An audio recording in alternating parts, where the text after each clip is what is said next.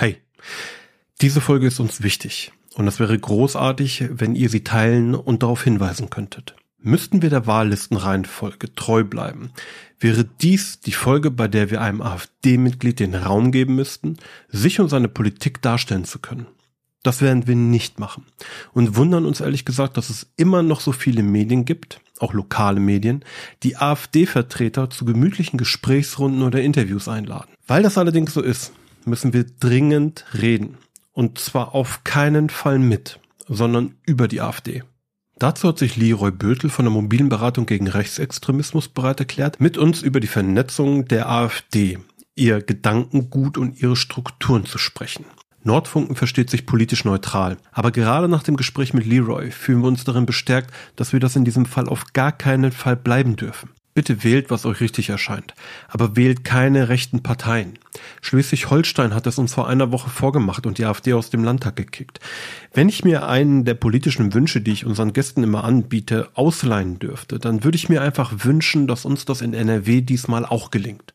Mein Name ist Marek Kirschniok. Willkommen bei Nordfunken.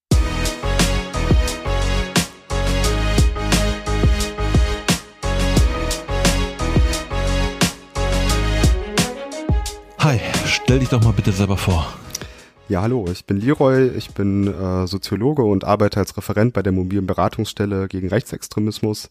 Wir sitzen in Schwerte an der Ruhr direkt und äh, sind dort ja aber unterwegs im ganz südlichen Bereich von Westfalen, also im östlichen Ruhrgebiet und aber auch im Sauerland und im Siegerland und beraten, unterstützen dort Menschen, die sich ähm, in ihrem persönlichen Umfeld, sei es jetzt beruflich, sei es im Freundeskreis oder an der Schule oder im Sportverein, äh, mit Rechtsextremismus, Rassismus, äh, Antisemitismus auseinandersetzen wollen oder eben auseinandersetzen müssen. Nun haben wir dich eingeladen oder angesprochen bei der Folge über die AfD.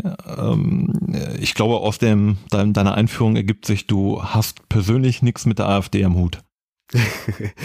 äh, nein, persönlich nicht, beruflich dafür umso mehr, könnte man sagen. Ja, ähm, kannst du nochmal genau erklären, äh, wenn ihr Beratung macht, was für eine Form von Beratung du machst? Ähm, die mobile Beratung ist ein aufsuchendes Unterstützungsangebot und wir unser grundsätzliches Ziel ist es vor allem Menschen vor Ort in ihren jeweiligen Kontexten äh, handlungsfähig zu machen. Ja, also wir beanspruchen nicht für uns, dass wir ähm, überall ultimative Lösungen haben, was man jetzt hier unter tun muss. Also wir haben kein Rezeptwissen gegen Nazis oder auch gegen die AfD, aber wir versuchen schon, uns da mit den Leuten an den Tisch zu setzen und zu schauen, wie sieht das Problem aus, wie kann man das einordnen, was habt ihr für Ziele, was wollt ihr erreichen? Und dann gucken wir gemeinsam, was habt ihr für Ressourcen, was für Möglichkeiten? Und ja, im Grunde ist es ein Stück weit auch eine, eine, eine Prozessberatung, also eine mhm. Ja, teilweise sehr enge Begleitung auch über lange Zeit auch ähm, von Menschen oder Organisationen, die sich damit auseinandersetzen wollen. Das kann teilweise paar Wochen sein, es kann aber auch über mehrere Jahre sich hinwegziehen, dass wir da Menschen begleiten und unterstützen. Nun wird wahrscheinlich jeder zustimmen, Nazis sind ein Problem, ein gesellschaftliches Problem, aber ähm, wo fängt da die individuelle oder persönliche Ebene an, dass Menschen individuell euch ansprechen und sagen, hey, wir haben hier ein Problem? Also es gibt im Grunde zwei Sorten von Anfragen. Also einmal wirklich auch, wenn ein Problem da ist, ja, also wenn wirklich zum Beispiel in der Schule Hakenkreuzschmierereien auftauchen oder auch, das kommt auch durch hervor, zum Beispiel auch Lehrkräfte sich rassistisch äußern, antisemitisch äußern. Also da sind wir auch für alle Ebenen im, im Grunde ansprechbar. Wenn im Sportverein beispielsweise Neonazi unterwegs ist, wenn auf der lokalpolitischen Ebene die AfD dort äh, Menschen unter Druck setzt und anfeindet, das, das ist alles möglich. Also da beraten wir auch im Grunde auch Einzelpersonen, aber vor allem auch häufig Initiativen, Bündnisse, Arbeitsgruppen vor Ort, die sich mit diesem Thema auseinandersetzen, aber zum Beispiel auch Stadtverwaltung oder auch Politik. Hm. Nun, weil du Sportverein gesagt hast, ist das schon ein Problem, wenn jemand ähm, das N-Wort sagt oder das Z-Wort oder einfach mal sagt, dass Ausländer oder Geflüchtete ein Problem sind? Oder wo fängt das echte Problem an? Also ich glaube, da gibt es verschiedene Ebenen. Also ein großes Problem ist auf jeden Fall natürlich, wenn auch äh, Menschen konkret betroffen sind davon. Ähm, es gibt ja auch mit, mit Backup in Dortmund auch eine Beratungsstelle, die nochmal auch explizit für Betroffene von, von rechter Gewalt und rechter Bedrohung ähm, ansprechbar ist, psychosoziale Beratung auch anbietet. Ähm, die mobile Beratung orientiert sich eher am Umfeld und versucht Menschen zu unterstützen, die eben in ihrer Organisation, im besten Fall auch in der Gruppe, was dagegen machen wollen. Und also da ist das Problem, glaube ich, wenn da wirklich auch betroffen betroffenen Menschen auch äh, sind noch mal deutlich akuter. So, aber natürlich ist auch, sag ich mal jetzt so, so ein Spruch im Kolleginnenkreis, ähm, wo jetzt vielleicht direkt keine Person im Raum ist, die jetzt betroffen ist von einer rassistischen Aussage, aber trotzdem ein Problem, was man angehen kann. Mhm. So und ein Problem ist, würde ich halt schon sagen, äh, auch immer erst da, wenn natürlich auch Menschen da sind, die das als Problem sehen. So und natürlich ist müssen wir, glaube ich, jetzt auch nicht sagen, dass es in vielen Bereichen gar nicht zur Sprache kommt oder gar nicht thematisiert wird.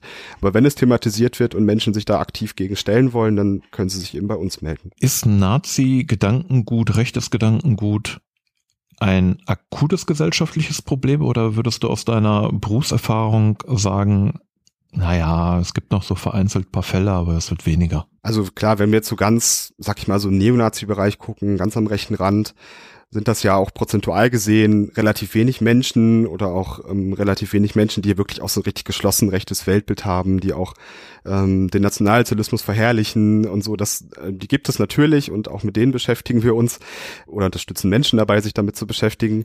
Ähm, aber das größere Problem ist natürlich, sind rassistische, antisemitische Einstellungen, die in der Breite der Bevölkerung auch verankert sind.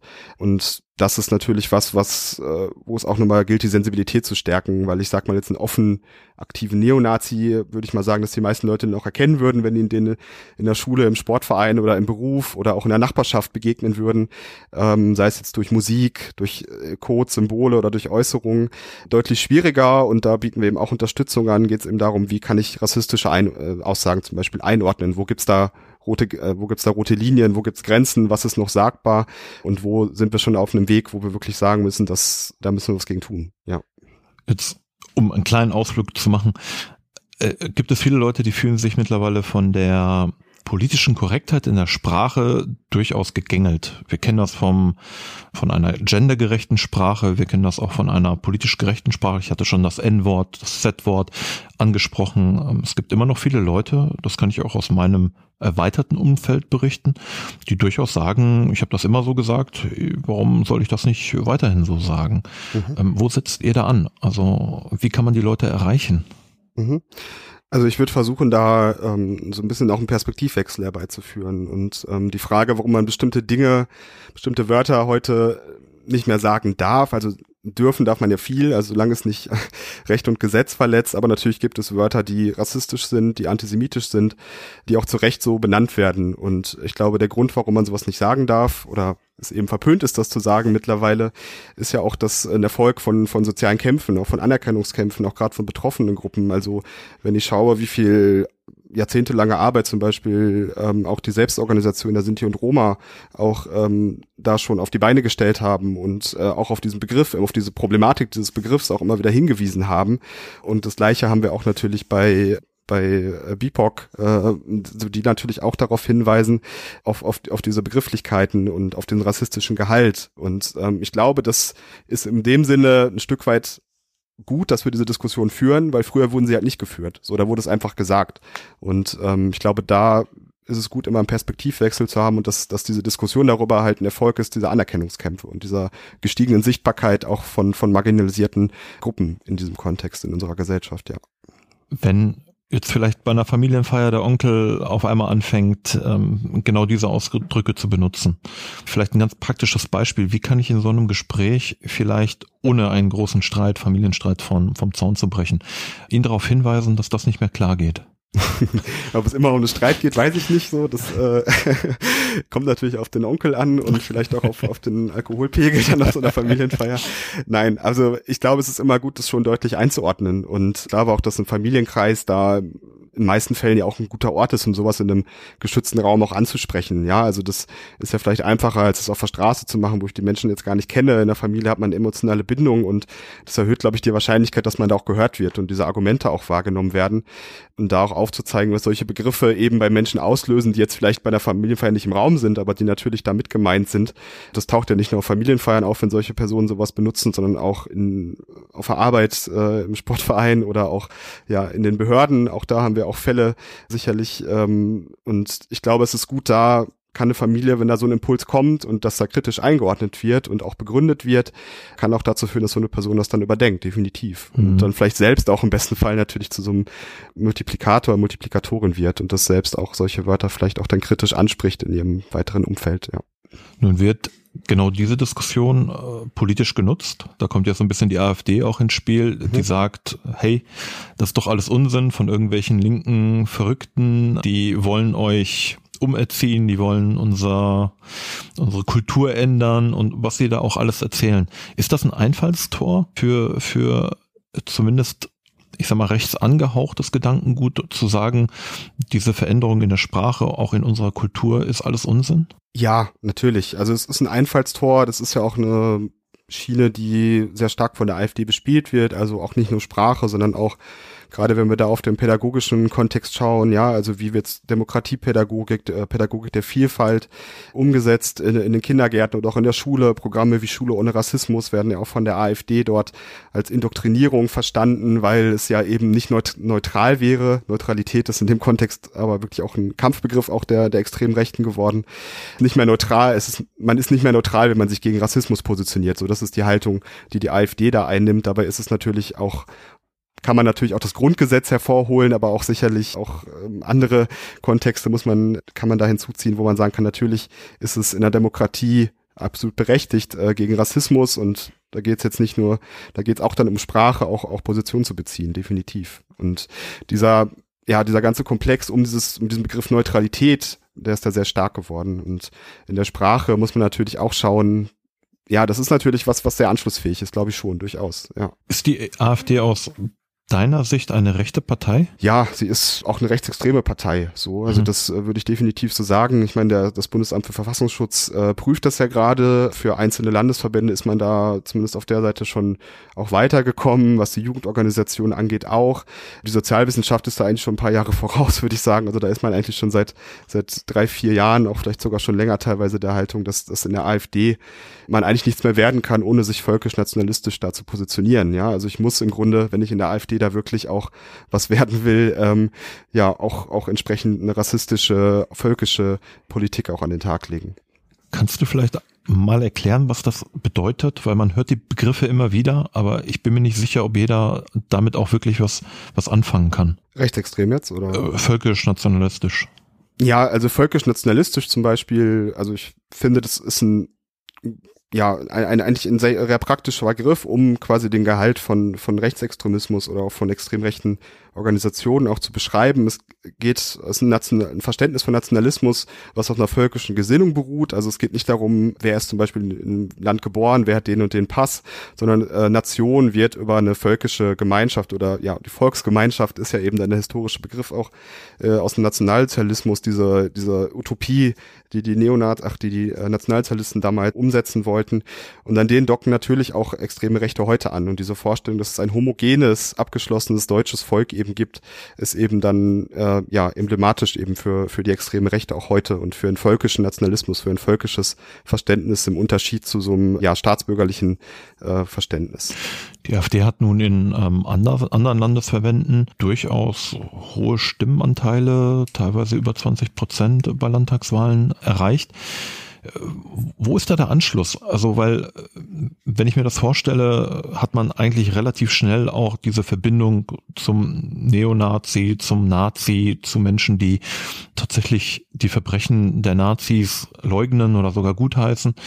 Äh, trotzdem scheinen Leute die AfD zu wählen. Ja, also gerade wenn man auf die auf die Landesverbände schaut, wo sie wirklich sehr erfolgreich ist, auf die Länder in, in, im Osten der Republik, ich glaube, da gibt es viele Gründe. Also ein Grund ist sicherlich auch dieses Widerstandsnarrativ, also dass die AfD da relativ authentisch daran anknüpfen kann, auch auch an die ähm, an teilweise auch biografische Geschichten mit Erfahrungen aus der DDR, wo gesagt wird, na ja, wir haben hier wieder einen Unrechtsstaat, der euch gängelt, der euch vorschreibt, was ihr zu sagen, was ihr zu essen habt, was ihr in der Schule äh, da machen sollt. Also das, da kann die AfD meiner Wahrnehmung nach relativ erfolgreich dann anknüpfen. So, ähm, es gibt sicherlich noch andere Gründe, definitiv auch äh, ja, was was Parteienbindung angeht, was auch vor allem, das ist natürlich auch bei uns immer für die mobile Beratung ein Thema, was auch der die der Ausbau von Zivilgesellschaft angeht. Also wer macht was gegen rechts gegen die AfD, aber auch schon in den Jahren und Jahrzehnten davor.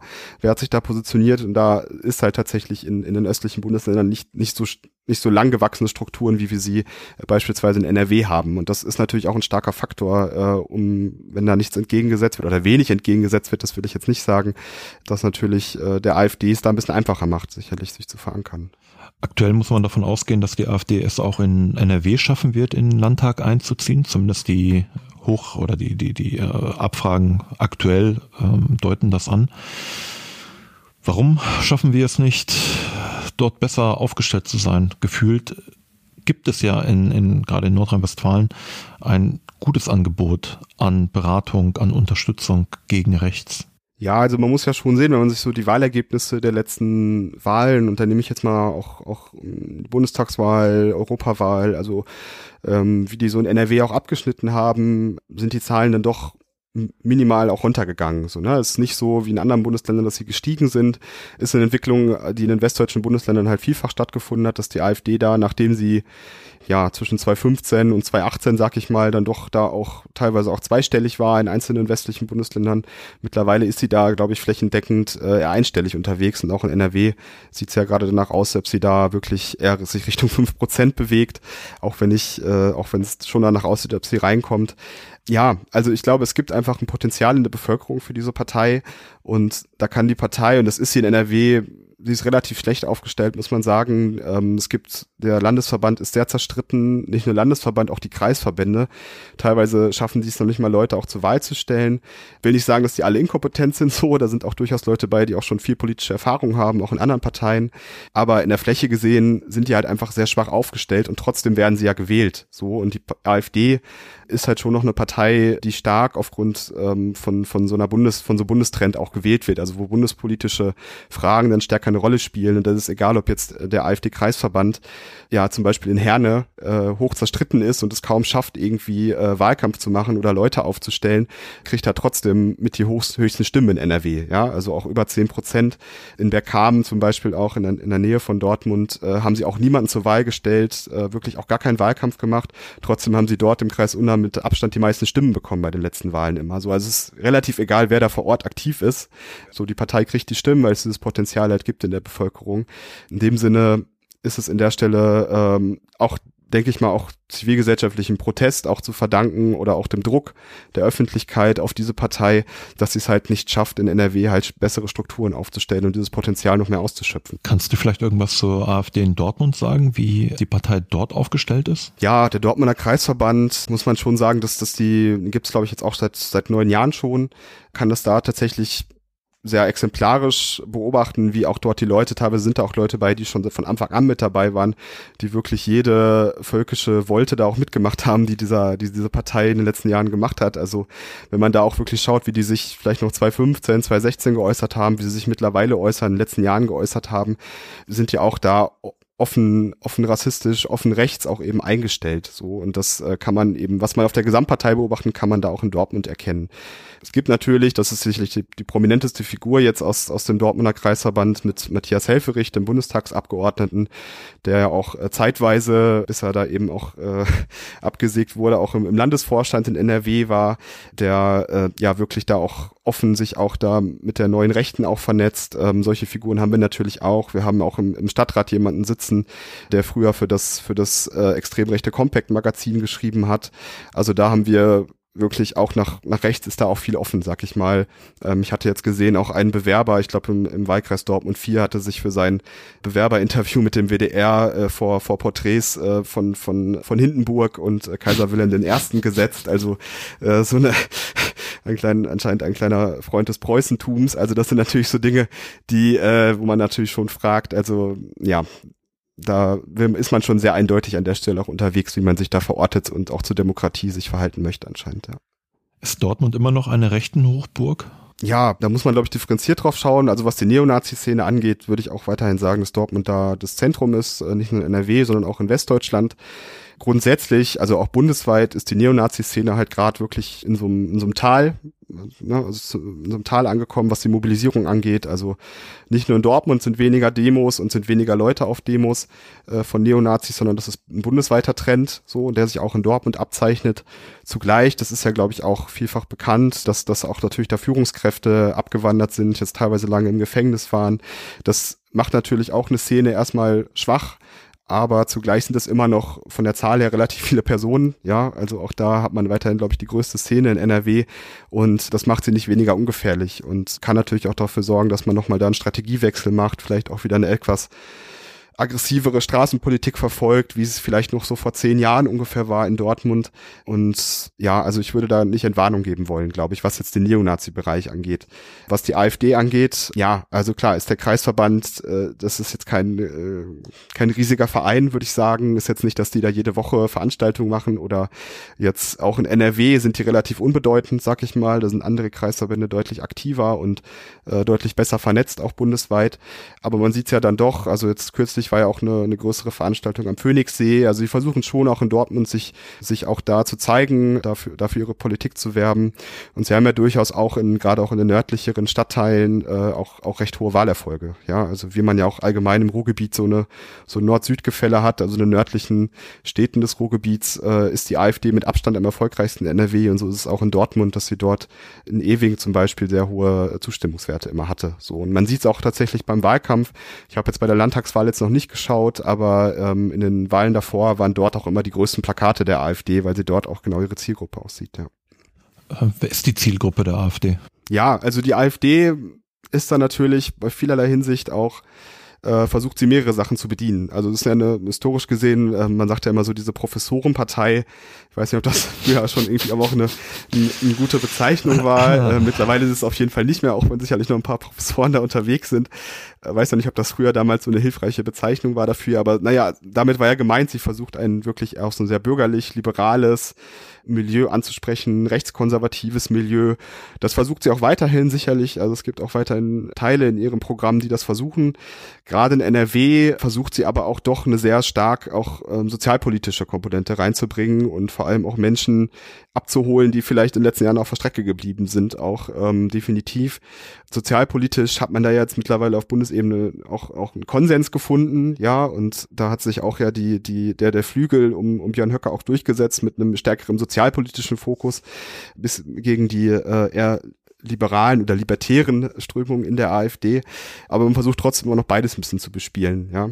Aber gerade im, im Ruhrgebiet versucht man schon noch mit ja Maloche-Attitüde in die äh, ja es war ja gab ja auch im Landtag diese Aktion, wo man äh, so Bergleute auch reingeschleust hat, die dann dann äh, so, einen, so einen inszenierten Protest gemacht haben. Also da versucht man sich auf der Seite halt zu positionieren und das ist natürlich eine Zielgruppe, die man dann auch gerade in den nördlichen Dortmunder Stadtbereichen, aber auch im nördlichen Ruhrgebiet, Gelsenkirchen, Herne auch äh, auch versucht zu adressieren. Ja. Sind das diese ja oft als Protestwähler bezeichneten Wähler? Die einfach unzufrieden sind und denen vielleicht die Gefahr der AfD nicht bewusst ist oder die sie ignorieren und von einfachen Angeboten, politischen Angeboten wie Steuern runter und diesen Dingen tatsächlich auch noch angezogen werden? Also ich würde sagen, dass mittlerweile jedem der, der die AfD wählt, bekannt ist, was er da tut. Also das, äh, klar hat nicht jeder Mensch, der die AfD wählt, das Programm jetzt vollumfänglich gelesen und für sich irgendwie angenommen.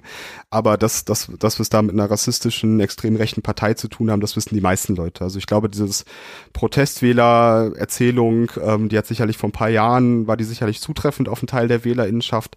Mittlerweile würde ich aber schon davon ausgehen, dass die meisten Menschen diese Partei aus Überzeugung wählen und weil sie eben genau diese Politik auch wollen, die diese Partei auch vertritt. Ja. Wie nah ist denn die AfD in Dortmund mit der Rechtsextremen und der Neonazi-Szene?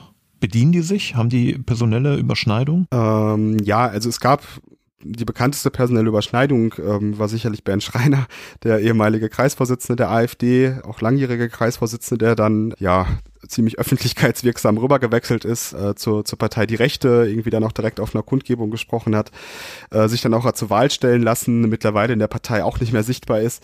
Also da war der Weg dann im Grunde kurz. Ansonsten sieht man halt schon, dass sie sich, was so die Themen angeht, manchmal schon die Bälle zuspielen. Ja, also ich kann mich zum Beispiel noch gut erinnern, als es, als, als die Neonazis von der Partei Die Rechte öffentlich dazu aufgerufen haben, Kirchenasyle äh, zu veröffentlichen. Also es war, glaube ich, so 2018 war das rum und vorher gab es auch schon mal so eine Aktion, wo sie Plakate ausgehangen haben, meldet äh, Kirchenasyle und wir wollen wissen, wo die Geflüchteten da wohnen.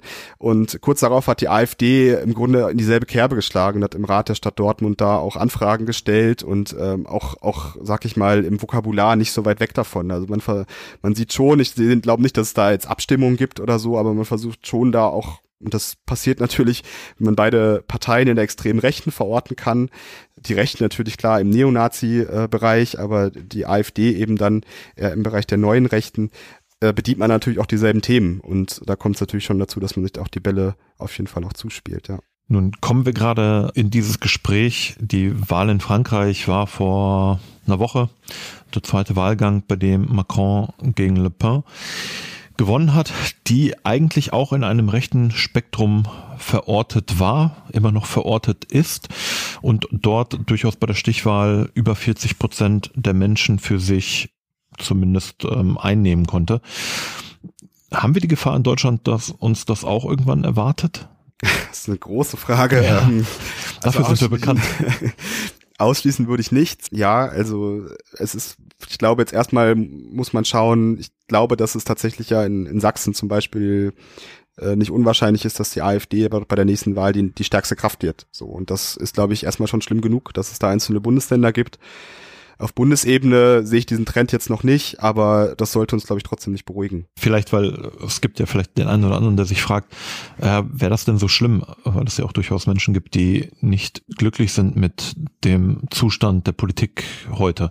Vielleicht hast du ein Bild davon, was würde passieren, wenn solche Parteien sich durchsetzen und dann tatsächlich diese völkisch-nationalistische Politik auch umsetzen? Ja, also es wäre auf vielen Ebenen, möchte die AfD das zurückdrehen, was in den letzten Jahrzehnten, ich bin fast geneigt zu sagen Jahrhunderten, ähm, in der modernen Gesellschaft auch auch entstanden ist. Ja, also das das betrifft ja auch vor allem natürlich auch auch ähm, äh, Politik auch auch für, für Minderheiten, für Menschen, auch mit, mit Migrationsgeschichte, die dort natürlich ganz klar Feindbilder sind der AfD, die ganz klar auch stigmatisiert werden.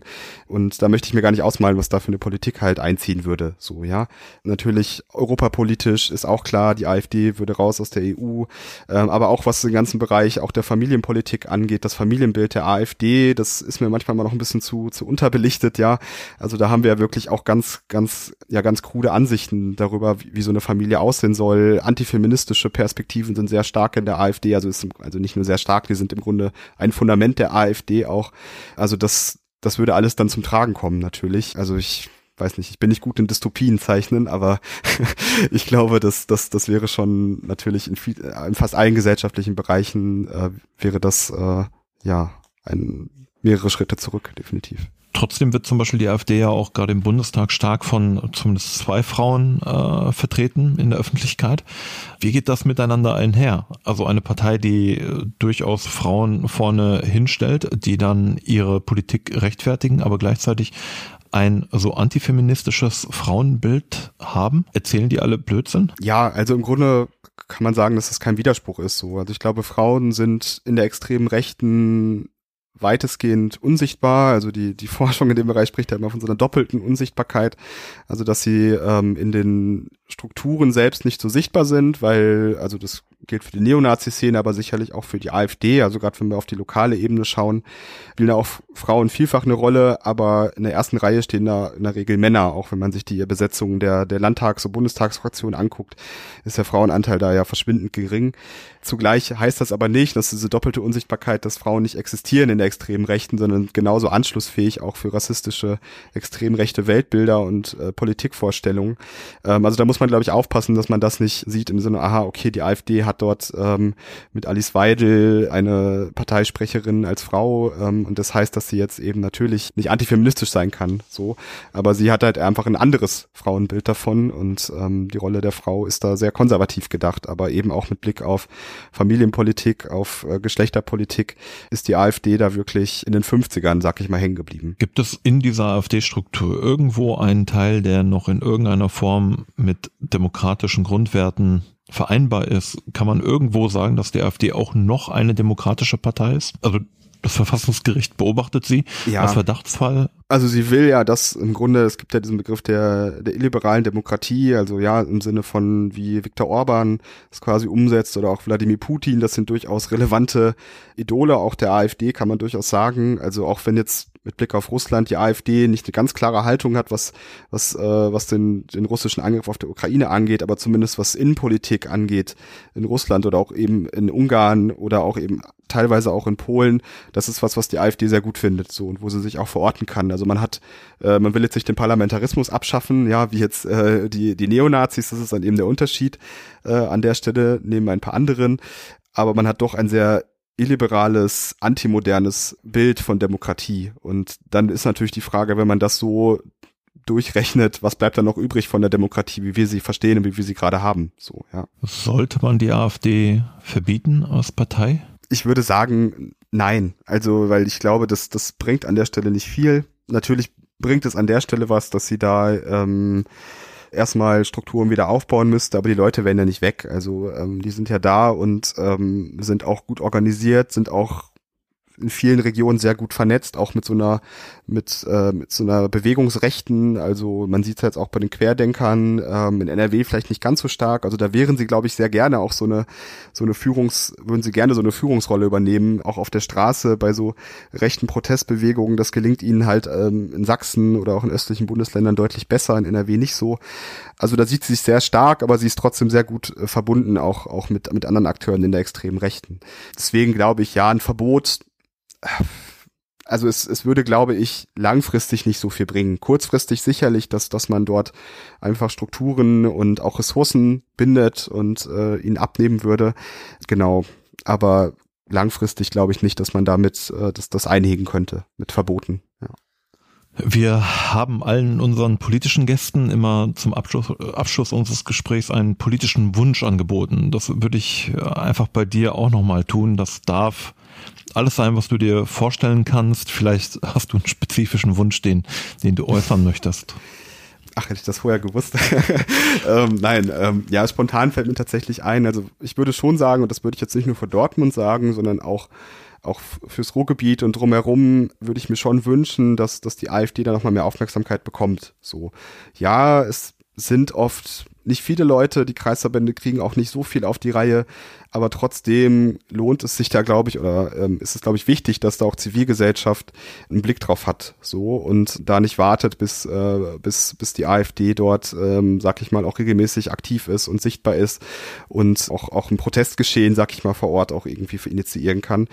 Wie gesagt, die AfD ist in NRW auf der lokalen Ebene es gibt Ausnahmen, aber in der Fläche eigentlich relativ schlecht aufgestellt und dabei sollte es bleiben. Und deswegen wäre ich, glaube ich, froh, wenn, wenn dort äh, gerade auch von zivilgesellschaftlicher Initiative der Druck hochgehalten wird oder eben noch ausgebaut wird, gerne. Leroy, vielen Dank fürs Gespräch und deine Zeit. Ja, ich danke auch.